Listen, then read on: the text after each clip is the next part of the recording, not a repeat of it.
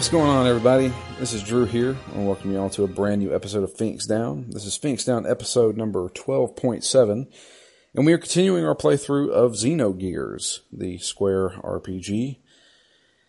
And man, last we left off, we were going to Nisan, Nisan, to uh, to save everybody. Shakan is closing in on uh, what we find out is a gate that is down in the cathedral of, or the bottom of the cathedral. Um, what a douche that is. That guy, man, I can't stand him. But he's about to get his comeuppance. So we uh we travel to Nisan. We fight off a bunch of his guards and then go to the cathedral. After going down to the cathedral, we actually find out that this gate is actually a kind of like a giant ship. Um, and in order for us to activate it, we need the Famita Jasper, which we know what the Famita Jasper is, or at least Bart does. Um, uh, both Bart and Margie are part of the the lineage, uh, the Famita lineage, and um, the Famita Jasper is technically scanning their eyes uh, to unlock the doors and power up the place. Um, so when we get there, it looks like nobody's actually gotten inside yet. Um, so when we go inside, we realize this place is a gigantic ship that's underground.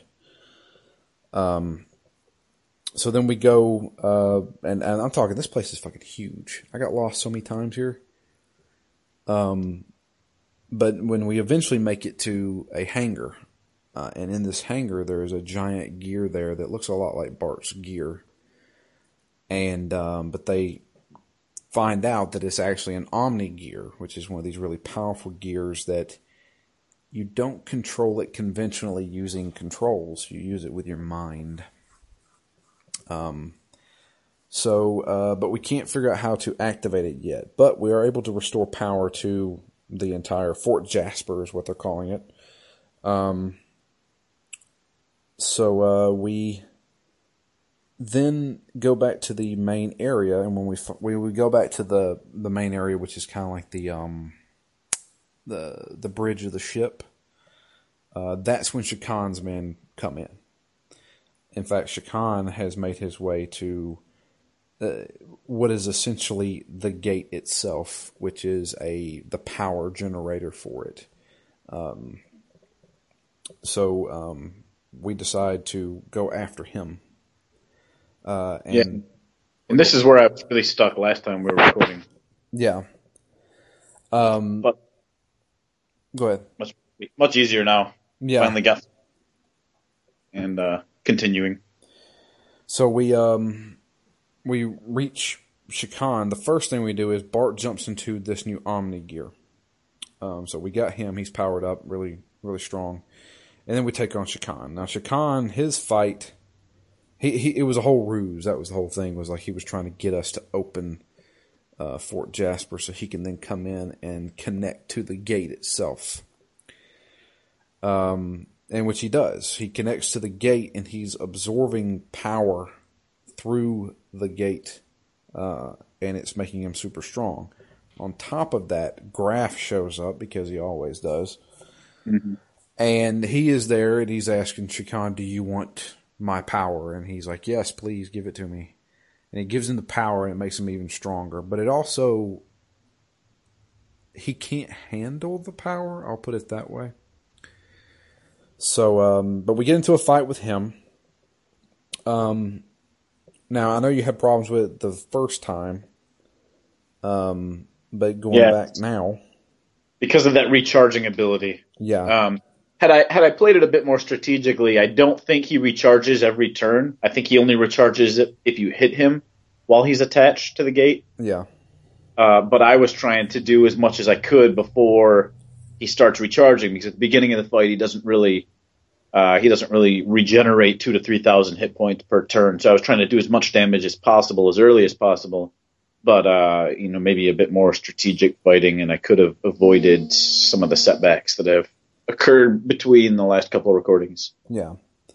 So, um, what we end up doing, um, or what I ended up doing was, um, I kept saving up my death blows.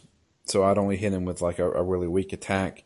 And then I actually was able to get, I think Ellie and Bart were in infinity mode, which, um, every, it lasts three turns and, uh, they get new special death blows and they do a lot of damage.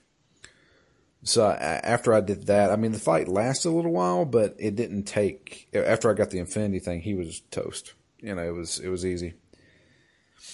Um, so after we defeat him, that's when he realizes I he can't control that power that Grahf gave him, and he then blows up along with the um, the gate. The gate itself then explodes. And that's one gate down. There's two more to go. Once we take down both the, the next two gates, we're then able to enter Solaris. Um, so the second gate, um, which we figure out is at the uh, Babel Tower. Um, Ugh, yeah. Bab- Babel freaking tower. Yeah, I know. Um, so we uh, we then have to devise a plan um, because we have it, it, it's it's not actually at Babel Tower. It's to the side of Babel Tower, and it's underground, and there's no real way to get to it. Um, but what we can, what we figure out is that Fort Jasper is equipped with a gigantic light rail gun. Um, and this gun, uh, can possibly penetrate the underground gate and we can take it out. And it just so happens Yeah. that Babel tower has a mirror. Babel Tower has a mirror that the ancient ones did this as kind of like a failsafe. Um, they have a giant tower that has a giant mirror on it, and if aimed correctly, you can reflect the railgun shot exactly where the gate is and destroy it. So that's when we come up with a plan to split into two teams. Um, one stays with Fort Jasper uh, to fire the gun, while uh, the other team goes to realign the mirror. So uh, Faye, Ellie, and Citan go to align the mirror, while uh, Billy and you get to choose who you want to take on this one. Billy's going to be firing the um, the gun, and then you get to choose the other two people, which I chose Bart and God. Who did, who was the second person? Um, who'd you use? Yeah, I almost always choose Bart. Um, else did I have? I I chose. think I, oh, go ahead. I I had Faye, Ellie. I thought it was Citan in the first one, Yeah, that that has to, they have to go. and then Billy and Bart, and I I don't know who else. Blanca maybe. No, Rico. um, I think I had the girl who rides on top of the um on the of the gear because her gear's like really got a lot of hit points. It's like a tank. Yeah. Um, Yeah. No, but no, I'm not sure who which one Maria has. that's the one. Is it okay? Yeah, Maria. Couldn't remember her name. Um, so yeah, so we, you know, we, we're split into two teams, and um, Ramsus, fucking Ramsus, he sends his goons after us, uh, which are these weird. uh, They all act strange, and they all have weird looking gears. Uh, the the female corps, I can't remember what their names are. Um, and they split into two teams. So it's obvious two versus two. So Faye and Ellie have to take on two gears, and then uh, over at Fort Jasper, there's two more gears to take on. And uh, there's technically four rounds of this. So there's four boss fights. And the reason why is because um, we have one boss fight over at Babel Tower, then we have a boss fight at Fort Jasper and then Billy gets a shot off. he shoots the gun, and unfortunately, it completely misses the tower. Freaking Billy. Yep. So uh, Billy has to take another shot. Then we have two more boss fights. Another one at Babel Tower, another one at Fort Jasper. This time, after defeating them, and I didn't really have any trouble here. Uh, the one at Fort Jasper was a little weird because that bird gear got to hit me three times. Yeah. That was kind of a dick. Yeah, that was really annoying. But um, uh, we were able to fight him off. Billy gets his second shot off, and it hits hits the mirror, and then reflects back down to the gate itself, and it takes out the gate. So, uh, after that, the the Ramsus' people escape. They fly off. I don't know why Ramsus didn't come. That's that's a big that's a good question, but I don't know. Um, but he's been foiled yet again. Uh, and now we got to figure out where the third gate is. Nobody knows exactly where it is. Um, so we have to figure out because the gates are all lined up in a triangle form, and, and, and in the middle is where Solaris is supposed to be. So from there, we can make a line. Now we have to figure out how to make a triangle. So there's two points that could possibly be where the third gate is. One of them is up in the north, where it's kind of mountainous and snowy uh, and then the other part is right directly in the middle of the ocean. So um, Ellie, who came from Solaris, uh, she says that she doesn't remember seeing any snow. It seemed like she was just surrounded by water the entire time. So that kind of pinpoints where we need to go. Um, the issue, though, is that the Yggdrasil can't go underwater that deep. So we're going to have to figure out another way to get underwater that way. Um, but if we remember correctly, our good friend, the captain of Thames, uh, he has the means to uh, go underwater that deep. Uh, so we go to Thames and we run into the walrus captain. Yeah, un- unfortunately, I did not. This is where I sadly again got stuck in this game.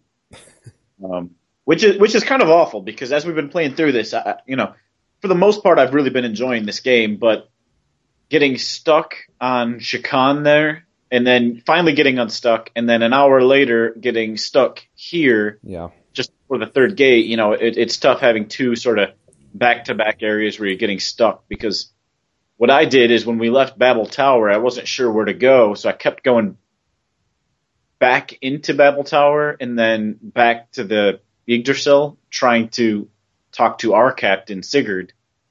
And in, in, I should have been talking to the different captain, obviously on the Thames, but I was trying to get Sigurd to take me where I needed to go, and he wouldn't. So I kept going back into the Tower of Babel, and I uh, unfortunately fell down like a, a garbage chute in the tower, and then got stuck in this open open area with all of the little elevators that you have to ride up and, and pinpoint your jumps in order to hit to activate them. And yeah, I spent a good few hours stuck in there, just kind of making my way all the way to the top and saying, I've already been to Babel Tower. There's nothing up here. And then going back down, thinking I must have missed a door, and then saying, nope, well, let me search again, going all the way back up. And then I just gave up Mm. and uh, had to load up a different save. There you go. Unfortunately. So let me fill in the gaps for you. The third uh, gate is obviously underwater. We go talk to the um, captain, Thames. He then equips our gears. which seems really cool. I mean, this is the one chapter I missed. I think the only chapter I missed. Um, but it seems kind of cool that the Yggdrasil gets another ability. You know, it's an underwater level. Um, I'm a little, I'm a little sad I missed it. The Yggdrasil actually doesn't get upgraded. It doesn't. No. The captain upgrades our gears, so we're able to take our gears deep underwater. Cost cutting. So we go underground to like a underwater cave, and we have to traverse this large cavern um, while trying to find the gate. Uh, we eventually make it to where the gate is, and uh, there waiting on us is Emeralda, um, that green haired girl that we've ran into before. The troll doll? Yeah, the troll doll. She's there. And she uh, will not let us pass, much like Gandalf. So we had to fight her. Um, eh, but she's acting all crazy, like. And so uh, when we fight her gear, it's a boss fight. Um, didn't have too much trouble, but her gear's pretty damn strong. Um, but I was able to, you know, uh, defeat her. Uh, after that, we are able to destroy that gear, but um, Emeralda kind of snaps out of her rage, and um, she joins us. Uh, she, um, we take her and uh, leave the gate. Gate blows up, and there is Solaris. Um, the veil has been lifted, and we can see Solaris floating above the earth. Um, back at the Yggdrasil, we make our plan of action on how we're going to get in there. Now, there's a few things. Uh, first, Emeralda, um, when we talk to her, she's kind of like a child. I mean, she obviously acts like a child. Um, but she keeps calling uh, Faye uh, a name. Uh, nobody knows what the hell it means, um, but she keeps looking at him very, I would say, deeringly.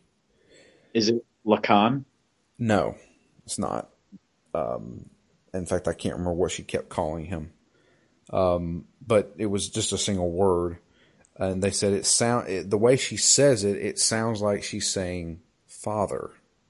She keeps calling Faye that, and Faye has no idea what's going on.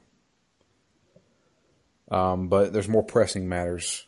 Solaris is now we can now see Solaris. Now we got to figure out how to get inside. They have it, it, even though we can see it, doesn't mean we can still enter it. We have to uh, get through this force field that they have. Luckily, um, Margaret, that's her name, right? Sure. The girl that that stays on top of her gear. Margie? Mar- yeah. No, not Margie. That's that's Bart's sister. Damn it! What the hell's her name? I can't think of her name to save my life. I've used her multiple times. It's not Maria. Maria? Is it Maria? There is a Maria. Yeah, Maria, the one that's in our party. Yeah. Yeah. I am Maria. Maria's gear is equipped with a disruptor. So uh, we're able to fly through the force field with her gear, and she then drops us off in Solaris. Um, we decide to split up which is never a good idea, but we do. Um, that way we can cover more ground. Um, when we uh, get there, Faye, Ellie, and Citan split up with from the other guys, and Faye accidentally gets sucked into a. I'm thinking it's a garbage chute, so they have to follow after him. Unfortunately, um, for Faye, they get separated even more. So he doesn't know where Ellie or Citan is. Um.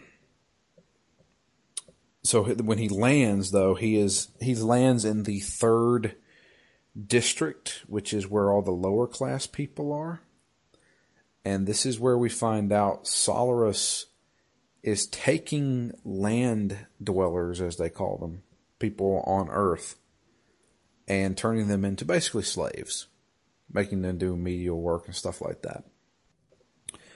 So, um, after walking around the third district, we eventually run into Ellie. Ellie is there. She's been looking for us. She knows exactly where we are. She's like, okay, I know where we are. We're in the third district. We can move our way up. And because I'm from Solaris and I'm in the military, I still have clearance to get through places. Now, that doesn't necessarily mean it's always going to work because she thinks she's labeled a traitor. But um, eventually we make it to the second uh, second class area, which is the you know the middle class people, uh, and most of those people are uh, people who were born on Solaris. There are a few people who, if they do a good job as third class citizens, can be moved up to second class. Yeah, this is kind of a kind of a big level. There's not a lot of fights, but there's like the puzzles and there's there's a lot of trying to figure out where to go, Where to which go. you know, there's the part when you get to the third class area where you've got all the little hexagons and they kind of go up into different rooms. So there's a lot of, at least for me, a bit of wandering around in this level. Yeah. Um, and so we're going through a few dungeons and stuff like that, but eventually we make it outside.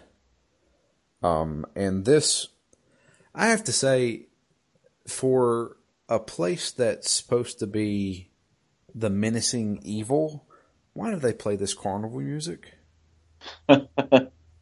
Also, it kind of looks like a pretty awesome place, to be honest with you. Well, yeah, it's like real futuristic, and Yeah. you know, and uh, like people are driving flying cars and stuff, and uh, people are the people speak a different language there. Um, but it's really I weird. What's that now? So I kind of want to go to Solaris. Yeah. Um, so, uh, but eventually, when we make it outside, you know, this and all this weird stuff's going on. We, we're starting to see this place for what it really is. Uh, we get an announcement uh, pops up on this gigantic screen, like a jumbotron that everybody can see, and it's all of our party members: Bart, Rico. Um, who else is with us? Um, crap. Billy, uh, pretty much everybody um, has been captured, and they're being held by the uh, Solaris uh, military. And they've also shown up on the screen, Faye and Ellie, and uh, they're like, "When we're looking for these two people." Um. So you know, everybody's looking at us. We have to get the hell out of there because people are starting to recognize us um, and we're able to uh, basically make our escape through the sewers. Um, when we do that, I mean, there's obviously some fights and stuff like that. I'm skipping that. Um, but when we make it through the sewers, we then reach the first class area. And it just so happens where we come out at, we're right there at Ellie's house. Um, and Ellie just decides to go right on in. And when she does, she runs into her mother. And her mom's there. She's so happy to uh, to see her, and uh, thought she was actually dead.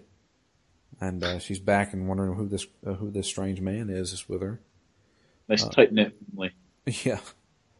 And um, her and Faye share some moments together. They go take showers, which is awkward. And the, the writing, you got to remember this game is old, so the writing's not the greatest in the world. Also, one of the things I was reading about this game is that, you know, as we'll, as we'll get to later, you know, maybe there were some budget constraints, some time constrictions. One of the things I read was that one guy was tasked with essentially translating the entire game. Oof. So while the translation's not fantastic, you got to say he did a pretty good job for how much dialogue, how much text is in this game, Yeah. given probably the pressure that he was under. I can't I can't tell you how many times like during a cutscene somebody will explain something and then somebody will just respond with yeah Yeah. and I'm just like that is so bad. Yeah, and there's a lot of parts that just aren't smooth. Yeah. Like re- repetitious words. So very good to see you. I haven't seen you in so very long. Yeah. There's the, yeah It's it's kind of funny. Like at the time, I, I don't know what I would have thought if I played this as a kid. right But it's kind of funny now because the game deals with such mature themes, but then the characters kind of sounds like kind of sound like idiots.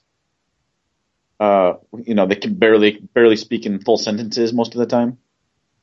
So, uh, it's a little bit at odds, you know, not just like oh a poor translation, but it kind of makes you think about the characters differently than probably they were meant to be portrayed. Yeah, that's the biggest thing. Is uh, there's so many times like when when somebody will answer a, a long dialogue with "yeah," and I'm just like, that sounds like something a 12 year old would say. yeah, or, or this character just really doesn't care, but they're they're meant to. Yeah, I don't know. it is a little jarring at times. Yeah. Um, but yeah, so uh, we have some pretty big revelations there. Um, since her time uh, on land on Earth, she um, Ellie has learned that obviously she is part land dweller, and she brings that up, and her dad shows up, and he's there, and he pulls out a gun, and is getting ready to shoot Faye because, you know, he's like, "Get out of my way, Ellie. We need to take this guy in. He's a fugitive." And Ellie won't allow it. And she's like, well, you, you know what? I'm half land dweller. And she says it in front of her mom and her mom gets sad and her dad gets mad. And yeah. High, high drama. Yeah. High drama. Um, but, um, the dad eventually decides, okay, fine, I'll help you guys out. He breaks a window and says the intruders have intruders have escaped. Um, but uh, he he wants um he wants Faye just to go on his own. Of course, Ellie doesn't like that, but um, and they're not separated for very long. Um, because uh, when um, so Faye leaves, but we the next cutscene is uh, the uh, the soldiers come into Ellie's house and say we need to take Ellie, and the dad will not have any of that. Um, and he he's like, Ellie, you need to leave. Get out of here right now. So she leaves and meets back up with Faye. Um, but while Faye's running around the streets, he gets caught by a guy, uh, one of the soldiers, and tells him to to go into another room. They go into another room, and oh look, it's Citan. He's been secretly disguising himself as a soldier in order to infiltrate Solaris. Um, and uh, they eventually they figure out a way to get to the palace. That's where they need to go to because that's where they're holding Bart and the rest of the crew. Uh, and they're going to go in through what looks like another garbage disposal area. yep. That's all we do is go through sewers and garbage disposals. Um, but we don't have the key to open uh, the door to get into the facility. Well, here comes Ellie. Ellie shows up and she says, Her dad gave me this pass so I can get into any door. Um, and that's when, you know, we all decide, all right, let's go after our friends together. Yeah. And so uh, we go into the the garbage disposal slash plant. Yeah, that, that one's actually a, a, dust a dust chute. A dust chute, totally, yeah. Totally different than a garbage chute, apparently. Um, but it eventually leads into a manufacturing plant. Um, and I uh, I bring that up because, well, let's start off with we get to the storage area, and Faye realizes he hasn't ate in forever and he's starving. it just so happens there's some canned food there. So him and Ellie both are like, Yeah, I'm starving. And uh, they're like, Citan, you want some? He's like, No, no, you go ahead. And so they sit there and eat all the food. until they, they're until they're stuffed, yeah. And and then they, they continue onward into the plant itself. Then they go into the manufacturing part of the plant and they see what's going on. Um, this is where they're obviously producing that food. And when they, I remember there's a door there and, uh, Citan's like, okay, just so you know, there's some bad shit behind that door. And so we open the door and we see how that food is being made. They are using land dwellers, humans, along with other, I guess, creatures and monsters to create that food. Yeah, grinding them up Yep. into soylent patties. Soylent patties. I mean, they, they literally call it the Soylent Factory. And Yeah, with one of the more blatant influences this game has. Yeah. So Soylent Green is people. They're they're and the the the biggest thing that I don't get from this is why the fuck didn't Citan stop them from eating that? Yeah, because at one point you're right when he when they're talking about going through the door, I think he says something like, "Just remember, you ate that meat." Yeah. Like, so he obviously knew, and you know it's clear that he knew. And he, he wants to like rub their face in the fact that they ate the meat, but he was there and could have stopped them from eating it. Yeah. Instead, I agree, but you know, let's let's just wait till we get out of here. We get a protein bar or something. I just I don't get it. Why would he let them eat that meat and then be like, "Oh yeah, they make that meat out of human flesh." Okay, these people that you knew Yeah. or could have known. So stupid. I don't know. He's Citan's a weirdo though. He is weird. Um, so yeah, um, we eventually we eventually make it uh, deeper into the palace through this area. Um, and this fucking place, like the only thing I remember from it is just getting lost constantly. Yep. And this is like this has come up a lot of times in this game too. I I actually some of the things that make this game a bit more interesting, I think, are the platforming and the fact that you can really move the camera around and navigate. But those Yeah. are also some of the most I'll say quirky parts of the game. Yeah, It, it they they technically work, but man, they are a struggle sometime and it would have been so much easier. I think I said this in the last recording. If if if I always knew that up and to the left was northwest, it would be much easier. But the fact that like if there are hallways and you know I'm I'm thinking all right, horizontal hallways mean this and vertical hallways mean this, but then I rotate the camera around, everything is gone and I don't have any idea where I am. And that again happened in this section a bit. yeah, far too much. But let's just um let's just get into it because there's some pretty big revelations that happen here. So while we're going throughout this area, we start to realize that Citan both can get into places that nobody else can, as well as he knows a lot about this area. Now, we do know that Citan once lived in Solaris, and he came from his out of his own volition to Earth to live. What we don't know is is that Citan has a secret that he's been keeping from everybody. And he's kind of lured us here. Ellie realizes it and starts questioning him. Yeah, props to her for really calling him out. Yeah. And she's like, How do you know all this stuff? And as they're getting ready to interrogate Citan, the lights go out. And when the lights come back on, Faye standing there by himself doesn't know where Ellie or Citan is. So we have to continue onward trying to find them. But eventually, um, God, what happens? He he he gets caught, but he doesn't. He kind of just walks into it. Um, and he basically walks into Citan's trap, I should say. Yep. Um, and Faye is is there, um, and he is surrounded by this ring that is being. He's kind of being suspended in the air.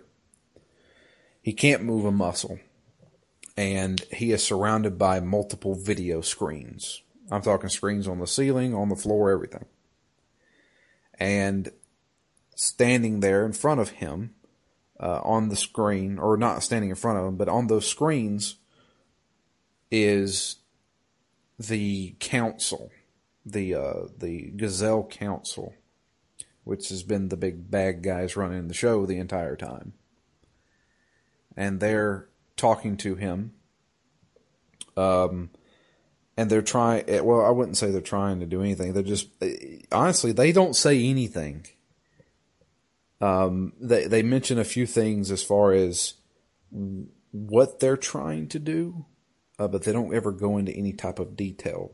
They just know that Faye is important to their end goal. And then Citan's there. And of course, Faye gets pissed off and um, he's trying to figure out why the hell is Citan doing this. But we don't actually find out because the last thing Faye remembers is Citan saying, I want to speak to Id. And then Faye blacks out. Afterwards, um, sometime afterwards, Faye wakes up and now Bart and uh, Billy are there along with Citan. Of course, Faye's like, I'm going to fucking kill you, you traitor, to Citan. Um, but we find out, because uh, Citan does talk to us a little bit about this, um, that he is working for the Emperor. The Emperor wanted him to keep tabs on Faye for a reason that we don't know yet, but we will talk about later because it happens in a later cutscene. Um, but as of right now, we need to get out of here. The issue is is that we don't know where Ellie is. Well, we see in a cutscene that's separate from everything else. Ellie is actually being held captive by um, Krelian, who has been working with the council this entire time. Um, while he is kind of like the the second in command at Solaris, I think. Yeah, it seems like, and he basically let let all let, let everyone else go, or decided not to pursue them, and just really focus on Ellie out yeah. of all of Faye's friends. And he is uh, scanning Ellie. We don't know really why. Um, but he goes on about talking about how Ellie is important to their end goal as well. Um, but they get word that, oh, here comes Faye, and the rest of the guys are trying to find him. So he then leaves, uh, and then uh, Ramsus, man, he he he shows up, and he's went kind of fucking nuts. He's he's sick and tired of Faye beating him everywhere, and he's there with Ellie talking. He's like he's wanting to find out where Faye is. Um, so, uh, she, you know, I mean, I, she doesn't know where he is, but eventually, like after that cutscene, it's all of them. Um, basically, they run in. They finally find Ellie. They they're in this like large, um, like lab, Krelian's lab, um, where both a, they have been creating the Soylent stuff, and B, they have been they've been using human body parts to create powerful beings. And then they're also working on a top secret thing, which we'll get into in a minute. Um, but after getting Ellie out, we then decide we need to get the hell out of uh, out of Solaris. We need to escape. So going through the, um, or excuse me, going back through the freaking, um, the lab, this facility. Once again, I got lost again trying to run around. I had to, I had to bring up a fact for this. I got like, I was like, I have no idea where the fuck I'm going, and everything splits into north, south, east, or west. Yep. And I was just like, oh my god, I just want to get the hell out of here. Eventually, we meet up with everybody, find them, and then we we actually we find out, uh, and I forgot to mention this, but we find out, and it kind of breaks the fourth wall here. um, we we find that we see that they're manufacturing the save points, the memory cubes as they call them. Um, and like Faye's like, oh, these these things that we used to save, and I'm like, what the fuck? They like they, they literally break the fourth wall there, but uh, like in this world, do they have to save periodically? I mean, I was like, wow, this is this really makes no sense. Why would they even throw this in here?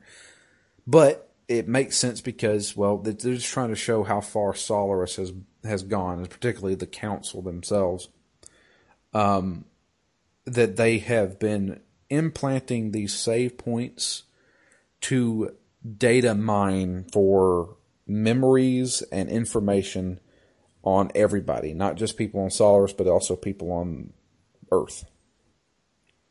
And they're using that to create a collective data. Um, but we don't know what for. Um, so yeah, but eventually we make it to where everybody is, and there's another like a data or memory cube that allows you to change your party members however you want to. They had to make two of those because I don't know. They couldn't just say now you can change party members. Um, so we got to escape. Um, this whole time we're running into fights and getting lost, but we eventually make it to the end. Uh, and when we make it there, uh, none other than Grahf is there He's uh he shows up, which I should mention this happens before. Yeah. Um. So after all this, we're getting ready to escape. We were, you know, uh, they they even were able to get um Ellie's mom and dad out. When we make it to the very end, getting ready to leave Solaris, uh, the rat guy Hammer, who's been our vendor the entire time. I was gonna say we can't forget that part. Yeah, the the rat vendor Hammer, who has been with us pretty much throughout the entire game, uh, he grabs Ellie and holds her at gunpoint, and is like, "I gotta take Ellie to the Emperor or Krelian," as he says. I, I gotta take her to Krelian, and her mom says, "Like, no, you're gonna let her go." I'm here to protect her. I don't care if she isn't. She she is my daughter. I don't care what you know who her birth mother was. Yep, shoot me if you have to. Yep. And so she, uh, Ellie, he's like, Ellie, I want you to start walking toward me. So she starts walking toward her and she gets behind her. And then as Ellie is getting ready to, to come back toward Faye, Hammer shoots Ellie's mother and kills her. And then Hammer runs off. And I was like, well, shit. Yeah. I mean, he's he's no master splinter, even if, if that's still the only thing I think of when I see him. um, Howard. So um, then, Grahf and what is known as the Executioner shows up. Um, and we're like, oh great, now we have to do this shit. Um, so we have to fight them. We have a boss fight here. Uh, and man, Grahf does some major fucking damage. Like, at least to me, he did. I don't know about you. Yeah, I mean, I didn't have problems with this fight, but you know, I certainly could tell that if I if I wasn't leveled up to where I was, it would have been tougher. Yeah, it would have been a tough fight. Um, luckily, we're able to take out both um, the executioner and Grahf uh, they're not dead by any means, but um, we're able to defeat them. Um, and then all of a sudden, uh, Ellie's dad shows up, and he is in a gigantic Omni gear, and he's like, "I'll handle this. You guys get make your escape." And the executioner, all all the executioner does is some kind of magic trick, and blows up Ellie's dad in the gear. Yeah, you thought you were having a bad day before, Ellie. Yeah, I know. Brace yourself. Your entire family's dead. Um, but um, at that moment, when her dad dies, and then the executioner then turns her. Well, I'll, I'll just go ahead and say her because we we find out who it is. Um, she she turns her uh, magic abilities toward the party, and Faye loses it. He blacks out. Um, as he's wont to do. Yeah, it seems like he does a lot of that. Um, and when he blacks out, we then get a cutscene of his gear, which is the Weltall. It transforms into this red looking menacing gear and then flies off from the Yggdrasil all the way to Solaris. And the whole time uh, we get a cutscene of Ramsus. He's like, I'm coming after Faye. I'm like, he's he's got he's in rage mode. He's pissed off, and uh, we don't ever see it. But I, for some reason, I get the feeling that Faye's gear just like rams him and knocks him over during this like epic moment of I'm getting him. I'm coming after him. There's his gear now, and bam, just knocks him over. But we don't see it.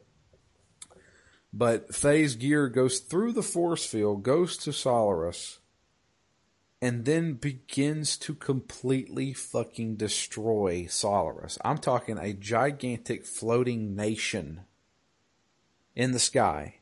One pretty cool too when it happens. Yeah, I mean it's just going nuts. It's slashing up every part of it, and it's coming down. In fact, um, it, it you know this is all during cutscenes, and then we get to another in-game cutscene of uh, Bart and the rest of them and Ellie as well, they Ellie wakes up and she's like, "What the fuck's going on?" And it's like Solaris is getting fucking destroyed right now by that which, red gear.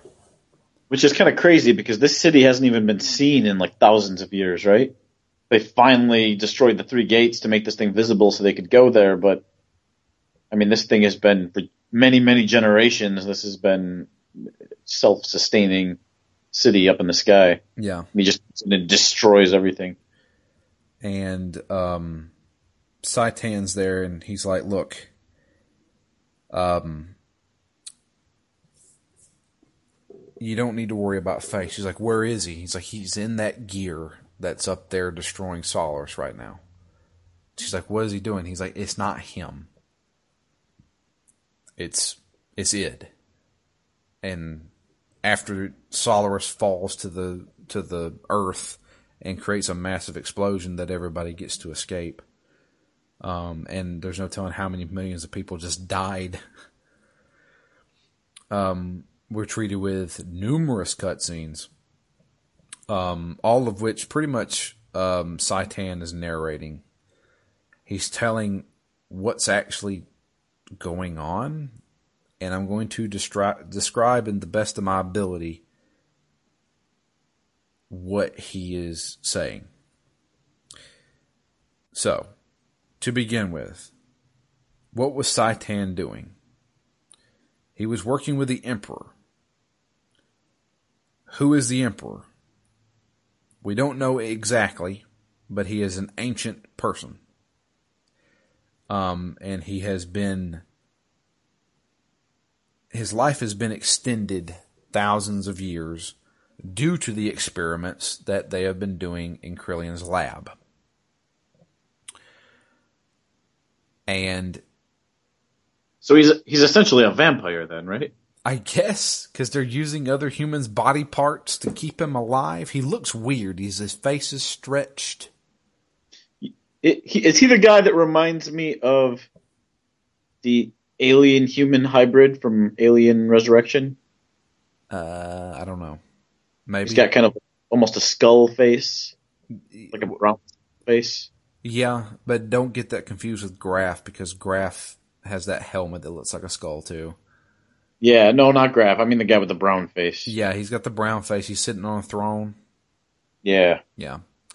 He definitely reminds me of that hybrid alien. So, um, what the emperor did, and uh, the emperor uh, is named Cain. That's his name.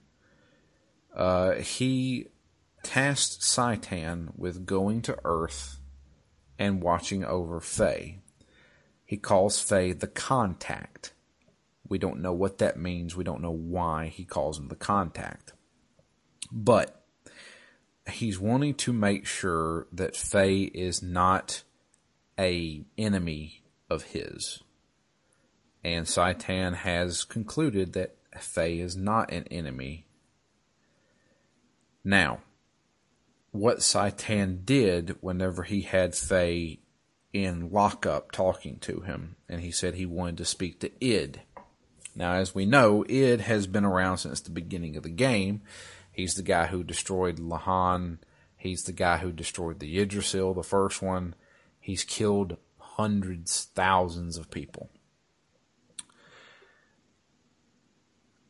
Come to find out, Id is a split personality of Faye. But not just a split personality of Faye. Um, and let's go back and talk about um, Danganronpa for a minute.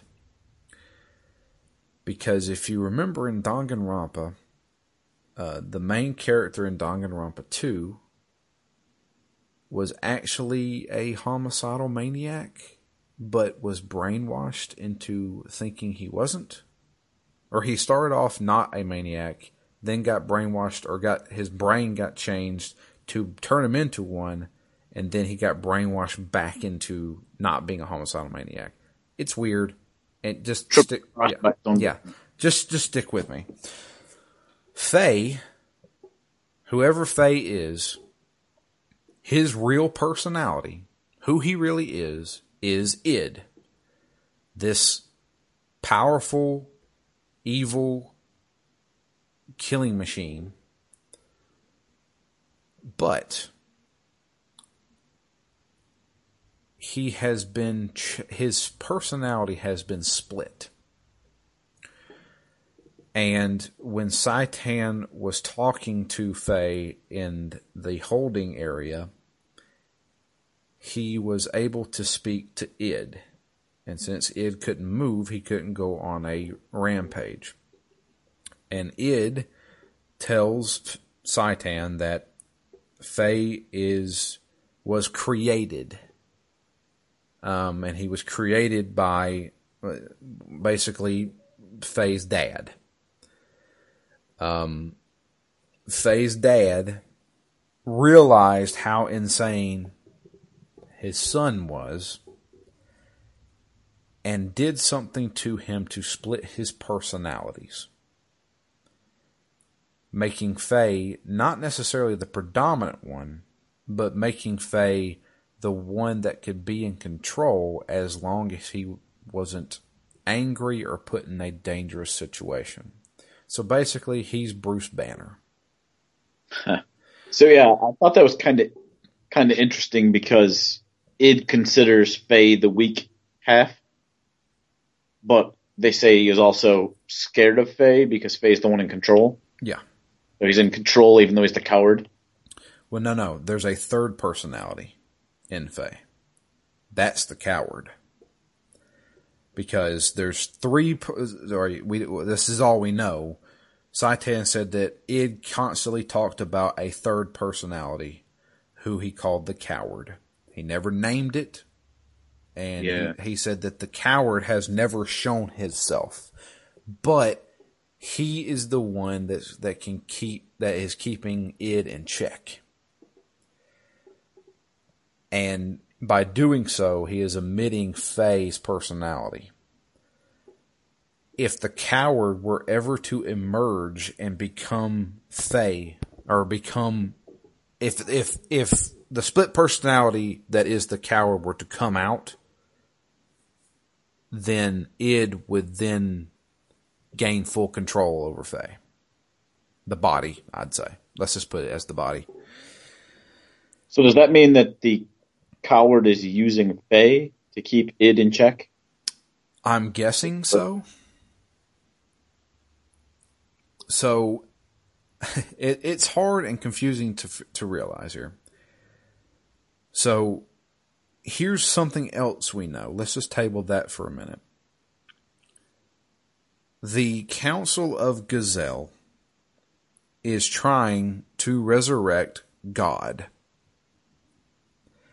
They said 10,000 years ago, God fell to earth and God entrusted a few humans with this planet um, and to propagate it. And that's why we don't really have any history of this planet before, prior to 10,000 years ago. And what they're wanting to do is, is resurrect God so that they can then ascend to I guess what is essentially heaven.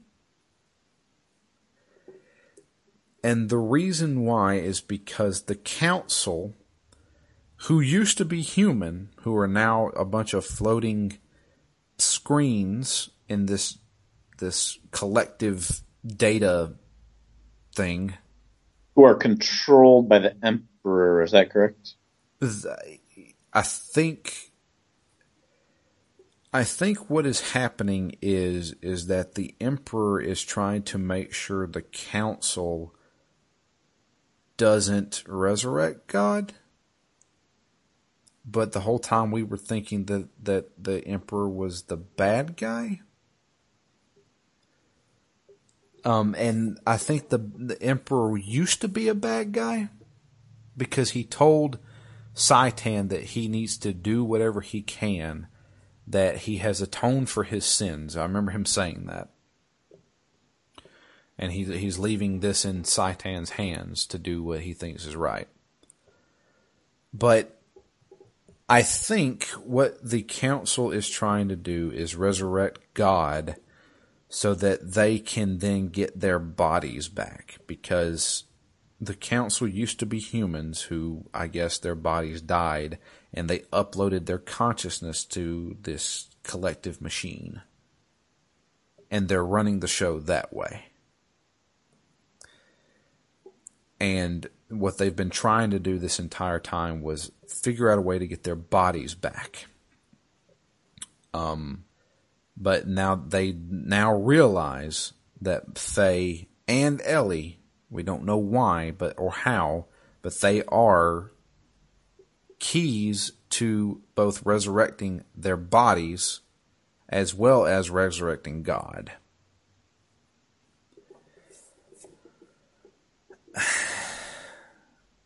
Heavy, heavy stuff. Have you? Do you have anything else to add to this? Because I, I feel like I'm missing something, or maybe I'm missing an explanation somewhere. Do you know of anything that I'm missing here? I do, but I don't think it's relevant at this point. I think as soon as we start disc two, the revelations come every minute basically, and I I've done some background watching slash reading, but I think most of that background story is what we get on disc two. So I'd rather save that for next week. Okay. Now, I mean, do you have anything else to add as far as what we've we know right now? Like, uh, in, do you have an explanation for this? What is your thoughts on this exactly?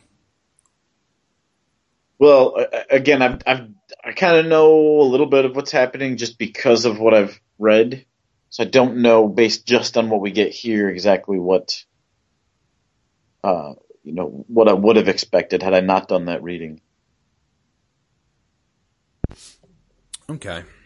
Well, I tried to explain it as best I could. Yeah, I think that's that, that's about where we are at this point. We start to get some, you know, we have some boss fights, so we're we're getting closer to the end here of, you know, of, of what we need to do. But right. So, yeah.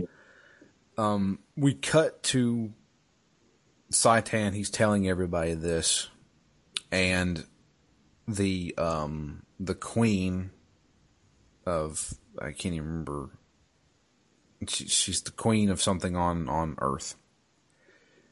She then everybody's kind of in agreement that Faye is far too dangerous because it can come out whenever Faye is is pushed to the limit when he's in danger or when he's fighting really hard or if he's about to die or if he sees some of his friends dying. Anytime that he's put in a dire situation, id can come out.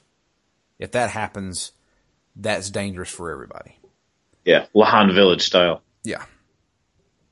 So, um, they decide that they need to freeze him in carbonite, much like Han Solo. If only he had stayed there.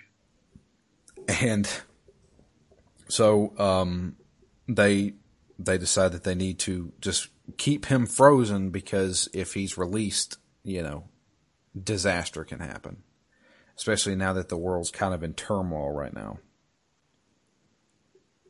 So, um, the toward the the the end of the night, Ellie goes to see Faye, who is locked up in a cage, uh, and she's like, "Fuck this!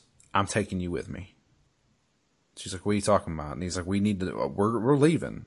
This is there's there's no reason to keep you here. There's no reason to freeze you. We can just go off and live our lives." Yeah, let, let's get, let's get away from all the things that might trigger id to come out. Yeah, and it, it's kind of cool because everybody basically turned on him. And I mean, I don't know. I didn't actually. I don't know if you were supposed to feel like everybody betrayed him, but to be honest, I mean, they're not wrong. So I, I wasn't 100% sure if I thought that it was a bad idea to freeze him. right. But I don't know. I, I felt like the game wanted me to think that he should feel betrayed a little bit, although he doesn't really complain about it, so maybe not.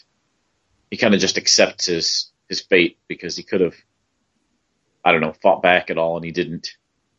yeah, So I, I, I'm not really sure exactly what what uh, Faye's emotional state was at this point, but I, I do think it's nice that Ellie, Ellie reached out to try and bypass that and say, you know, let's just go live our rural life and forget about all the all the wars and all the things that might trigger id, and you know, we we don't need to freeze you. right. So, um, but then when they're getting ready to leave, Citan's there along with pretty much everybody else, and they're like, "Okay, just just go." So every single person had a change of heart. Yeah. And they're like, just just go, leave, and you know, live your life, and do your best to to keep it at bay. And uh, they um, they fuel up the Weltall and take off.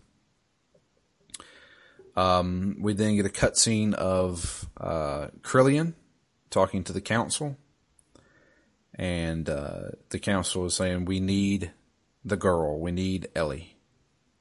Um, and uh, Krelian's like, okay, I'll get her. Um, I'll get Ramsus to get her. And the, the the council fucking hates Ramsus. They think he's trash. They constantly call him trash. They're berating him because he can't beat Faye, and they always he always fails. And so um, he uh, he's like, all right, I'll give him one last try. So he goes, he talks to Ramsus and tells him that we've done some modifications to your uh, gear. It's like hundred percent stronger now, or whatever. Um, they they did something. It was it was some kind of relic that they put on his gear to make it stronger. And you have one mission and one last time to redeem yourself. We want you to find Faye and Ellie and we want you to take Ellie and bring her back to us. And he's like, all right, I'll do that. But he, he does it in a way of like, I can finally take out Faye. I'm so sick of him. He's, he's, he's like, he's like fucking got bloodlust. Time for a showdown. So he finds Faye, chases him down, uh, while Faye's trying to escape in the hotel and they start a fight. Well, it's a scripted fight. You don't even do anything. You just watch it basically. Um, and he loses it. He he ha- he sees his opportunity to kill Faye, and that's what he attempts to do. He freaking like just demolishes the Weltall. Which is crazy because at first he's just like, you know, hand Ellie over. And, you know, obviously they say no, and then Ellie's like, all right, screw it. I'm just going to go with him so that Faye doesn't die. And then, and then Ramsus just, uh, goes nuts. Yeah, goes nuts and then destroys the Weltall. The Weltall falls to Earth.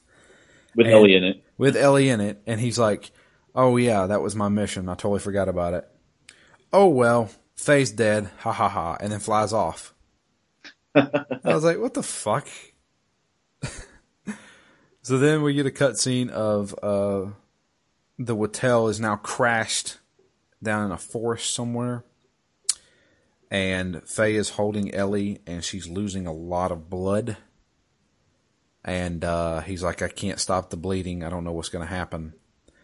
And while this is going on, we see Grahf in the background. He's watching this whole thing, but it's like a transparent Grahf. Yeah, I don't really know what that was about. Soon we'll get to that in the future. And then the game, it fades to black. The game asks if you'd like to save. You hit save, and then it says, okay, switch to disc two. Uh, which is where we are stopping for today. So, um, I have some emails, which I'll get into. Um, let's see here. The first of which comes from a uh, good friend of Phoenix Down and also a person that's been on it before and works for ZTGD, Jay Lee. And he comes out and says, Hey, Scrub Lords. As someone who gleefully perpetr- prep- oh God, perpetrated, I can't pronounce it. all- Perpetrated. yeah, there you go. As someone who gleefully did that, all things 12.7, it feels bittersweet to see it finally come to an end. So here you go. This is this is me breaking character. We played this entire episode like we haven't missed the past four years of doing this show. Surprise, motherfuckers! We're L- fin- little break. yeah, this little break. We just had a little, yeah. But uh, we're back. We're gonna finish Xenogears. So I, I like. I just I wanted to surprise everybody and just kind of shadow drop this episode without any not telling anybody. Sorry, we tricked you into thinking that we were doing Wolfenstein: The New Order, which I will say we are doing after we finish this. And this this time it's not a trick. This time it's not a trick. I promise we're doing Wolfenstein after this. But anyway, Jay said, and and I have to give props to Jay. He has helped us out significantly. Uh, I mentioned to Jay that I wanted to actually finish Xenogears earlier this year, and he said that he'd help out by getting us some saves because obviously I didn't want to start the game over again. I don't have my save. Matt was stuck. Yeah, I had my save, but I might as well have just started the game over. yeah. So Jay actually uh, found some saves for us. Some of the saves are actually his from whenever he played it back in the day. Um, but he um he he was able. He was nice enough to send over the saves, and we have been using those. Um, the characters are slightly over leveled, uh, and uh, the saves that he has gave us infinite money, so we can buy whatever the hell we want. But the location of where the saves were in the game was essentially right where we stopped. So Yeah. it was really good, uh, really good placement of those saves for us to pick up where we left off on the last recording. Yeah, it was it was perfect. So anyway, Jay wanted to write in because he wanted to talk about Xenogears. And He said, uh, as uh, but he said, uh, still, it's a new experience to have a hand in actively killing a meme by enabling you guys to get this monkey off your back with those save files, which were more annoying to prepare than I first anticipated. it's an odd thing to see you two struggle to play one play through one of the most celebrated JRPGs of all time, as well as one of my personal favorite games on the PlayStation. It is really good and gorgeous for a PS1 game. Yeah. Um, he says, as if the story wasn't convoluted enough, you guys now have the pleasure of picking things back up a little more than halfway through the game with a small, insignificant hiatus of a mere four years. so, yeah, good luck with that, uh, Jay. And he also says, P.S. Win Xenosaga. Don't fucking start with me, Jay. I'm not doing Xenosaga. Uh, our next email actually comes in from Jamie, and Jamie writes in about The Last of Us, which was the previous series that we did. Uh, she Not says, Series 11. "What now? Not Series 11. No, not Series Eleven. Uh, this is this is a ruse." But anyway, She says, "Hi guys, I didn't get much farther in The Last of Us because it was really affecting me. Uh, the intensity was hard for me to handle, and I ended up with too many nightmares. I'm glad you guys played it though, because I did want to know the story, and I have to say that I love the ending. I thought it was going to be one of those run of the mills Joel sacrifices himself to keep Ellie safe type stories, but having him outright lie to her at the end, that is just awesome." I don't know if I can handle playing all the way through this game, but maybe I'll YouTube it and watch someone else play it. Kind of ashamed for chickening out, but sometimes you just can't play them all. Uh, taking a break from Phoenix Down games for now and going to focus on The Witcher 3 and probably a bit of Persona 5. I'm sad to say that Mass Effect Andromeda isn't wowing me, or maybe I just haven't had enough time to get into it. It's hard to say, but I think the game suffers from stuffing too much into it. Pretty easy to get stuck on a planet and have a bajillion quests pop up. You can uh, drive around doing little quests and accomplish next to nothing. I'm not giving up on it yet. Uh, just not obsessed with it like I was with Horizon, which you should play, Drew, because it's awesome. Yep, agreed on both counts. Uh, Horizon was fantastic, and Mass Effect Andromeda, I I will play through it, but I, I feel like there's so many things I want to play that my first few hours were so underwhelming of that game that uh, it just it, it doesn't creep to the top of the list at the moment. I'll get to it, but not right away. I I really really want to finish um, The Witcher three because yeah, I've I've put maybe about twenty five hours into it, and I fucking love that game. Um, but yeah, uh, Horizon. I'm, I'm not saying I'm not going to play it. I just honestly, when that game came out, I just I had no desire to play it whatsoever, and I hmm. don't I don't really know why. Yeah, sure, I, I, am sure I will absolutely love to play that game one day, and I, I know I will, but I just I don't feel the need to right now. Uh, and uh, we have one final email. Uh, this one comes in from Michael. It's a long one, but I'll read it. All right, here we go. I have been so lazy about writing this email. Mass Effect. I was hoping at least one of you guys would play using a PC. I've had a theory for years now that people who played the series on PC end up with the first game being their favorite. I know for myself this is true, and back when I would have more conversations on message boards, this seemed to ring true for others. I think it is true because on the PC, a lot of the performance issues take care of themselves, and the controls are much better with a mouse and keyboard. Uh, Mako still sucks, but is nowhere near as bad as with a controller, and the shooting is very serviceable when you add a few upgrade points into the weapons you want to use. The first game, uh, being more of an RPG, the weapon spread takes a little getting used to, but add a few upgrade points and it becomes a standard aim and shoot, especially if you use sniper rifles. Those are so standard while scoping. I think only gun sway is improved with levels, and I think most of it most of it is easy to compensate for with a mouse.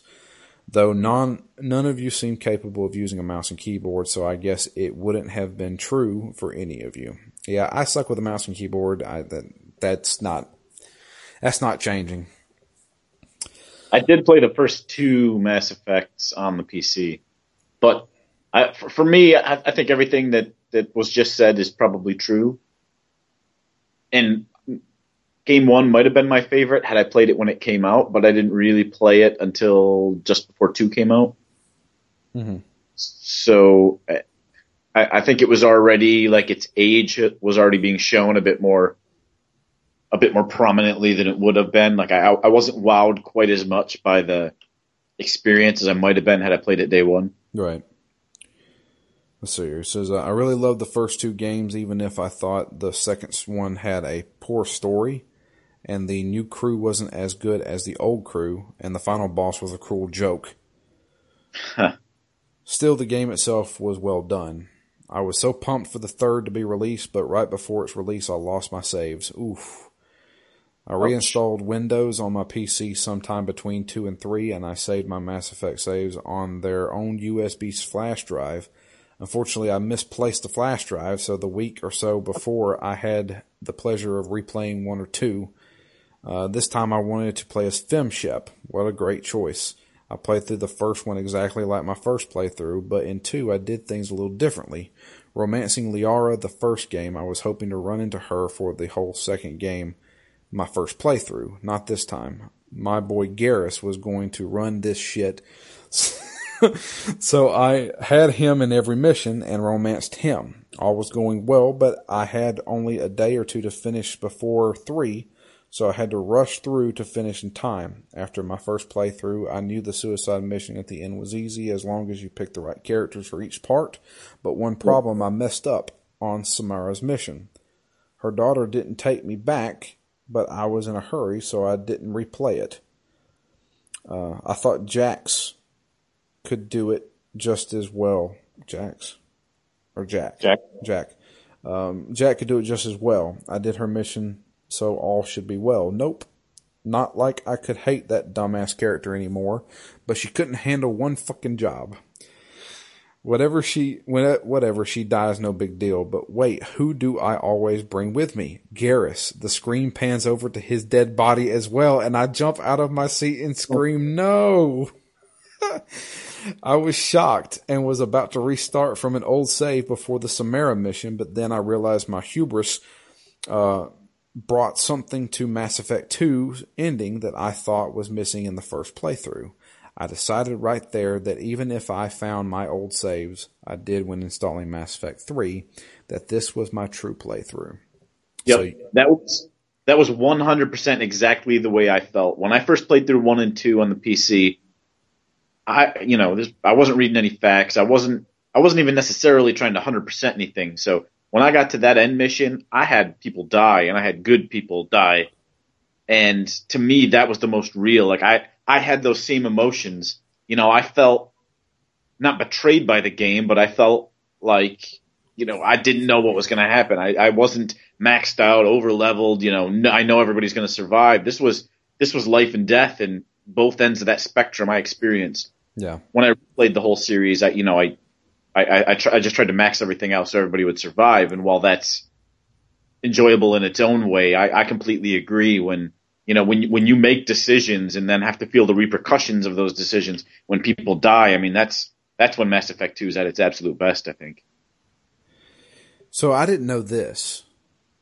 It says, uh, uh, so you know, you just get another Turian to stand in for him in the third game and I am sure it's the same for anyone else. The third game was okay. The ending really only makes sense if you follow the indoctrination theory, but all that shit has been talked to death. So I didn't know that. If Garrus dies in Mass Effect 2, he's a full party member in Mass Effect 3. So you just get some random Turian to, to join your party? Oh, that's that's pretty lame. That's weird. I, I did not know that. That's wow. Okay. Finally, I would like to quickly talk The Last of Us. I love the game, but seem to have played it too much different than you two. I started the game on the hardest difficulty. Man, I feel bad for you. Um, I think there is one or two higher if you beat the game, but I wanted to the supplies to always be low and really get into the world. Most of the game, I was good on supplies because I hoarded them and only used what I had to. Later in the game, I did more I did use more of the traps because I saw how much stuff I was getting.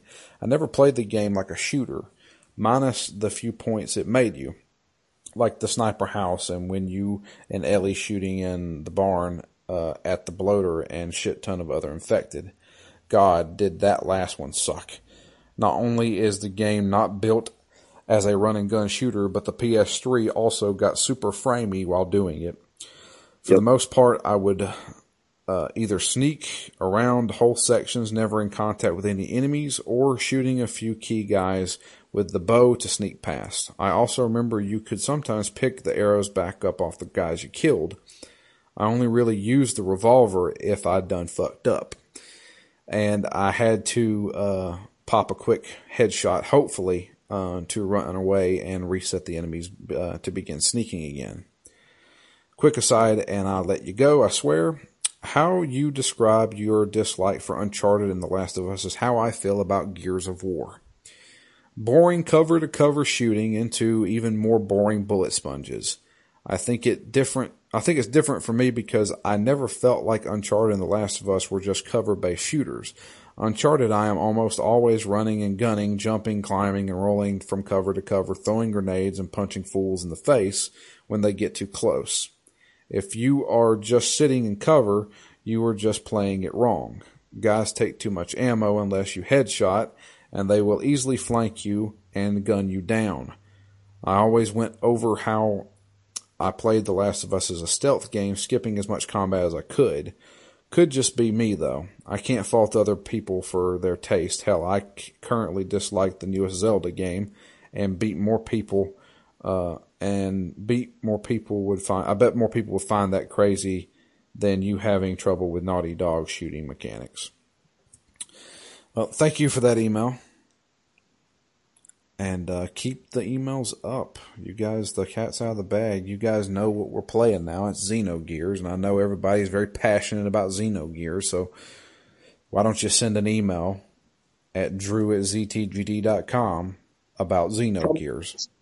Probably just one more episode too, right? Yeah, the next episode we will be finishing Xenogears. So that's We've said that before. But it's true. But next week we will finish Xenogears. I, if I have to go to hell and then somehow climb my way back out, I'm going to finish Xenogears next week. No, we, we already we already played The Last of Us. You don't have to do that again. Yeah, I know. but uh, yeah, I'm I'm I'm ready to be done finally. But uh, you can follow us all on Twitter. I am at DML Fury. Matt is at REMGS, and the podcast itself is at ZTGD Phoenix Down. Uh, you can uh, tweet to us there, um, and talk to us about Xenogears. I want some emails. You guys wanted us to finish. You guys made fun of us for years about not finishing Xenogears. Guess what? We're doing it. Literally years. Yes. So we're finishing Xenogears. I expect at least one email talking about Xenogears and this long, epic four year journey that we've had together. So get on that. But that's it for us. I appreciate everybody listening. Sorry for the ruse, but I'm sure you guys enjoyed it. We're killing the meme. There is no more 12.7. This is 12.7. So there you go. But we will be back next week. But until then, I'm Drew. And I'm Matt. And we're out of here. You guys have a great week. And we'll be back next week with the conclusion of Xenogears.